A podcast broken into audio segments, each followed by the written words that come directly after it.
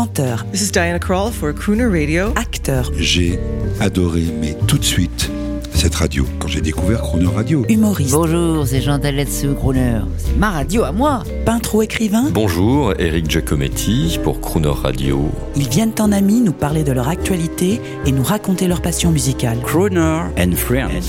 8h15, 18h15 sur Croner Radio. Actuellement au Théâtre des Nouveautés à Paris pour leur pièce Les Pigeons, nous vous proposons de retrouver Michel Leb et Francis Huster au micro de Croner and Friends. Bonjour Francis Huster. Bonjour. Bonjour Michel Leb. Bonjour. Je rappelle que Francis Huster, le grand classique sociétaire de la comédie française, a suivi l'auteur de théâtre Michel Leb pour jouer ensemble Les Pigeons, The Pigeons. C'est juste. Et que le comédien favori de Corneille doit peut-être bien se marrer avec son ami Michel Leb, autant qu'avec Musset, Molière, Albert Camus. Est-ce que l'univers lébien vaut l'univers camusien? Mais je crois que la différence, c'est simplement que je ne sais absolument pas ce qu'il va faire. C'est-à-dire qu'il est l'auteur de la pièce et il module en fonction des réactions du public.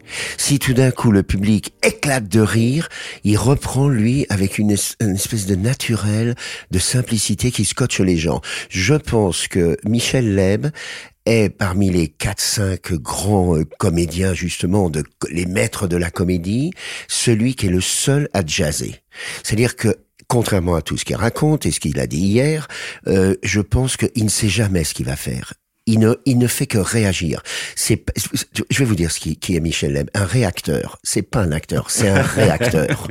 Il s'envole comme ça et, et, et, et d'ailleurs, pas une représentation euh, n'est la même avec lui. Eh ben oui, et c'est ça qui est, formidable. On a, moi, je sais pas, toi de ton côté, mais moi de mon côté, je vois pas le temps passer. Non, non, mais moi non plus. en termes de musicien, on dit square. Quand Square, le mec hein. joue carré. Square. ouais. Bah, vous n'êtes pas square tous les deux. non, pas, mais bon. pas du tout. Pourtant, Ah, il faut l'être. hein. Michel, vous venez. Alors, c'est une pièce. euh, Je sais pas s'il y avait des figurants, mais quand je suis venu, euh, c'était bourré de monde. À peine vous entrez sur scène, tout le monde applaudit. C'est, euh, ça marche. Oui, ça marche très très bien. On est Bon. très content. On est vraiment très très heureux de jouer cette Et pièce. la fin. Oui. Et la fin, on va pas la spoiler. Ah bah non, mais, vous allez surtout mais pas- Jean Villard aurait adoré, euh, et même votre euh, Oui. votre mentor, à Oui, vous. Barreau aurait adoré, Barreau, tout à fait. il aurait- la fin, la Mais mise que- en abîme. Alors pour ceux qui On nous écoutent, pas. hein. pour pour ce- ceux qui nous écoutent, c'est simplement une pièce exactement comme justement les Américains et les Italiens ont osé en, bâtir. C'est-à-dire que le public joue la pièce avec nous. Il y a deux sortes de théâtre, je crois. Il y a celui qui est un théâtre en aquarium, où des metteurs en scène euh, qui se prennent pour des, des, des grands maîtres. Euh, D'ailleurs, leur nom est aussi gros que l'auteur, que Molière, que Beaumarchais, ou comme ça. Alors, ces metteurs en scène-là, ils, ils, ils, touchent les comédiens comme des pièces d'un jeu d'échecs. Et, et, il y a vraiment l'aquarium, d'ailleurs. Ils disent aux comédiens, vous jouez pas pour le public, hein. Voilà. Et puis, il y a une deuxième sorte de, de, de metteur en scène et de spectacle. C'est celui qui ressemble plus à un, pianiste dans un hôtel avec son piano à 3 heures du matin. C'est ça, Michel. Francis, vous Il y a pas parlez d'aquarium. merveilleusement bien.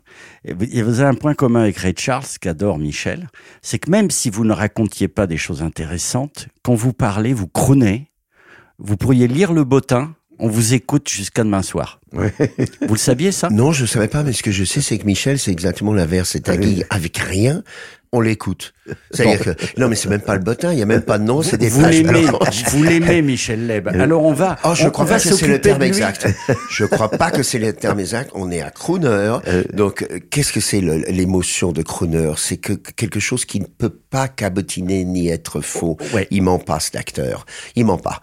Il est, il est complètement euh, euh, à, à- à cœur ouvert. Et d'ailleurs, ce qui est incroyable, pardon, mais c'est que les réactions du public, on a l'impression que il force Michel Leb, le public, à aller encore plus loin. Tu viens de nous faire marrer, ah, fais-nous encore plus marrer. Fais-nous Alors- encore plus Alors marrer. justement, je voulais vous demander quelque chose. Vous témoin, Oui. ici, proche de Michel Leb.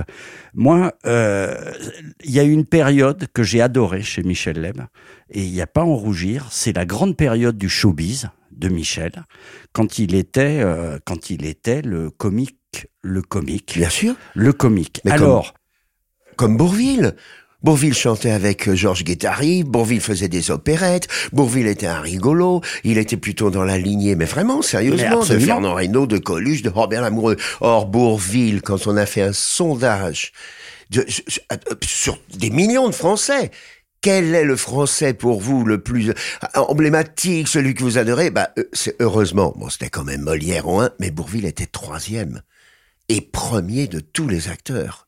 Tellement il ressemblait à ce pays, et je trouve que Michel Leb ressemble exactement à, à l'acteur français type, c'est-à-dire à la fois capable de faire le bourgeois gentilhomme, de faire des comédies musicales, et en même temps, tout d'un coup, d'être, ben, comme il est dans cette pièce et que les gens le découvrent, un acteur euh, à la rému, très violent. Il y a des passages, on, on- on est à deux doigts de se foutre sur la gueule, et, et il joue pas du tout ça en comédie. On va écouter Francis Huster chanter. Ah, très bien. C'est enfin un bon moment dans l'émission. Ça, c'est intéressant. On l'écoute. Tu t'es approché de moi, j'ai eu peur puis j'ai eu froid. Francis Huster, vous vous souvenez? Euh, Parking. Ça s'appelait Parking. Oui, mais j'ai chanté Mask Singer. Et, et- Mask Singer. Oui, oui, absolument. Et, tu, et, et Oui, j'ai oui. même été euh, premier de la, de- quand j'ai chanté cette chanson, euh, la chanson euh, Les femmes, euh, de, de- qui est magnifique du Grand Corps Malade. En tout cas, j'ai vu, j'ai compris qu'en 80, vous quittez la comédie française et, et, et c'est parti avec le, le cinéma. Oui. Est-ce que cette, est-ce qu'on peut appeler ça une période paillette ou est-ce que c'était votre destin? Entre autres avec le Grand Lelouch et tout, vous avez tourné plein de films. mais après. oui, mais attends, je vais, je vais t'expliquer quelque chose. Euh, et Michel est vraiment bien placé pour en, pour en parler. Je crois que on a, on a tout double. On a deux poumons, on a deux fesses, on a deux narines, on a deux oreilles, on a deux mâchoires, on a tout en double. Sauf un seul truc. Un seul truc où euh, le- les non mais où, où justement cette dualité elle est absolument indissociable c'est le cœur les deux parties du cœur sont indissociables. Or, il se trouve que dans le métier, on est aussi double. Il y a l'acteur qui interprète des rôles, donc on le voit plus. Ce sont les rôles, hein, bon. Et puis, il y a l'acteur dans la vie. Or, ce qui se passe, et là, il peut le dire, c'est que depuis 30 ans, 20 ans, 10 ans, 5 ans, c'est l'acteur dans la vie que les gens voient à 80% dans toutes les émissions de télé, tout, partout, les, radios, les machins. L'acteur tel qu'il est, il joue pas un personnage quand il est devant vous. Il joue pas un personnage quand il est dans les télés à, à parler sur les plateaux et tout. Et attention, ceux qui, quand ils sont donc eux-mêmes de- devant le public, si jamais leur personnalité n'est pas aussi forte et leur vérité n'est pas aussi forte que les rôles qu'ils interprètent, leur carrière est finie. Et il y a des acteurs et des actrices qui se sont tellement mal comportés dans les médias que leur carrière artistique, elle a été finie. Et c'est pour ça que moi, je pose la question à Michel, dont je connais tout ce qu'il a fait dans la vie de généreux, d- d- absolument extraordinaire, l'homme. Je, lui dis, est-ce que tu considères que quand tu te trouves justement comme là devant Crooner, ou à la télévision, ou dans les trains, est-ce que tu considères que tu montres exactement l'image de Michel Leb, toi l'homme, ou est-ce qu'il y a quand même un petit pourcentage de 20% ou de 30% par rapport au rôle que tu interprètes Ben, C'est-à-dire que quand on joue euh, une pièce euh, forte, comme j'ai joué des, des rôles magnifiques, hein, euh, superbes, par exemple euh, avec Philippe Claudel, j'ai joué euh, Les dix Parle-moi hommes en. Les hommes en Alors les 12 hommes, ils Les sont pas 12 dix, hommes ils en sont 12. colère. Ça change rien au prix, hein, c'est 12 hommes. Non, mais c'est une belle pièce et- américaine. Et voilà, donc ça c'était une chose, mais alors, bon, la pièce que j'ai jouée de Philippe Claudel, qui s'appelait Parle-moi d'amour, qui était très belle aussi, est récemment compromis avec un autre euh, comédien euh, formidable qui s'appelait, qui s'appelle toujours d'ailleurs Pierre Arditi. Donc c'était, c'était aussi des moments absolument rares et forts. Mais quand on est complètement pris par son personnage, très souvent, moi ça m'est arrivé, je ressens comme une sorte d'influence dans mon comportement quotidien de ce personnage-là.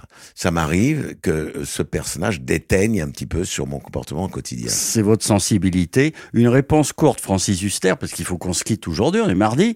Euh, Je suis pas sûr qu'on revienne demain, que- parce qu'on va bah, se mais foutre sur la ça, gueule ce soir, c'est moi, le- ce grand dit, problème. je suis pas d'accord, hein, ça va être. on en est hyper angoissé. Oui, et la réponse courte, c'est Euh, c'est vos guilty ple- les Américains appellent ça des guilty pleasures, des, des plaisirs coupables, un Oh, peu cachés, musicaux. Par exemple, vous aimez Abba, la famille Kardashian. Oh, euh, qu'est-ce qu'on entend allez, Mais c'est- un plaisir coupable. Mais c'est pas croyable. En musique, une bluette, un truc léger que vous aimez. Un truc léger? Ouais. Revoir Paris, Charles Trenet. Oh, bon, c'est un classique. Alors, on va écouter Michel Leb. Moi, j'ai envie de quelque. Dis-lui. J'ai envie qu'on écoute. Ah, Dis-lui. Ah, ça c'est une très avec, belle chanson. avec Ah, Fanny. Ah, avec ouais, Fanny. Tu connais l'histoire de, de, de- Ah, de- bah, oui. avec Fanny, c'est autre chose, mais tu connais l'histoire de Dis-lui. Alors, c'est une chanson qui, qui, qui oh, s'est appelée aux États-Unis Feelings. Oui, Oui, Loulou. Gasté. Lou Gastet a écrit cette chanson. Pour, euh, pour Lynn. Pour Lynn. Et donc Lynn, quand la chanson est sortie aux États-Unis, machin, a fait un procès à, à, cette- à ce chanteur qui chantait euh, Feelings. chanson, Feelings, et elle a gagné le procès. Voilà. Ouais, ouais. Ils ont gagné le procès parce que c'est exactement. Ça a duré des harmonie. années. Ça a duré des Mais années. ils ont gagné. Ils ont gagné. À demain. Dis-lui, fais ça pour moi, dis-lui que le jour sans elle me semble moins long. Dis-lui,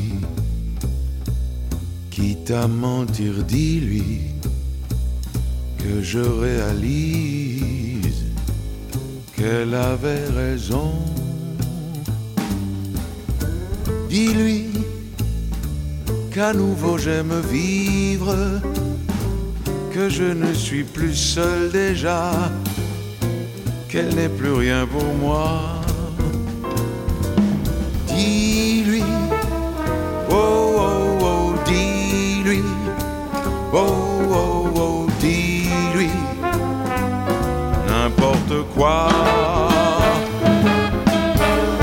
Dis-lui.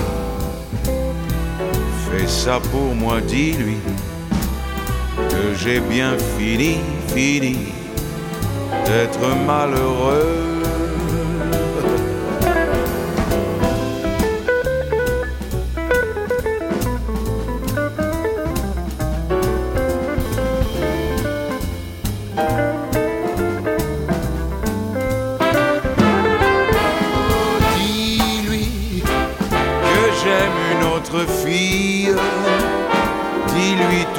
Que tu voudras, mais il faut qu'elle te croie. Dis-lui que plus jamais, dis-lui, je ne pense à elle quand tu la verras.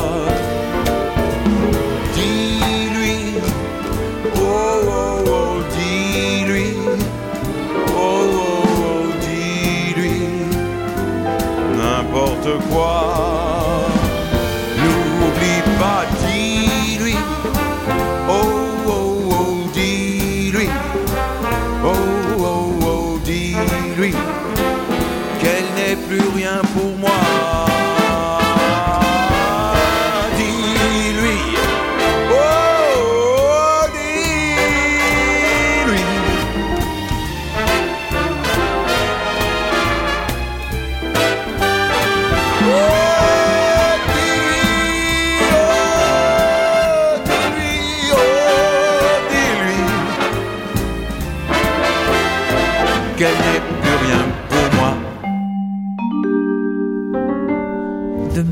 18h15 et 18h15 dans Crooner and Friends, vous retrouverez Michel Leb et Francis Huster. L'intégralité de cette émission est maintenant disponible en podcast sur chronoradio.fr.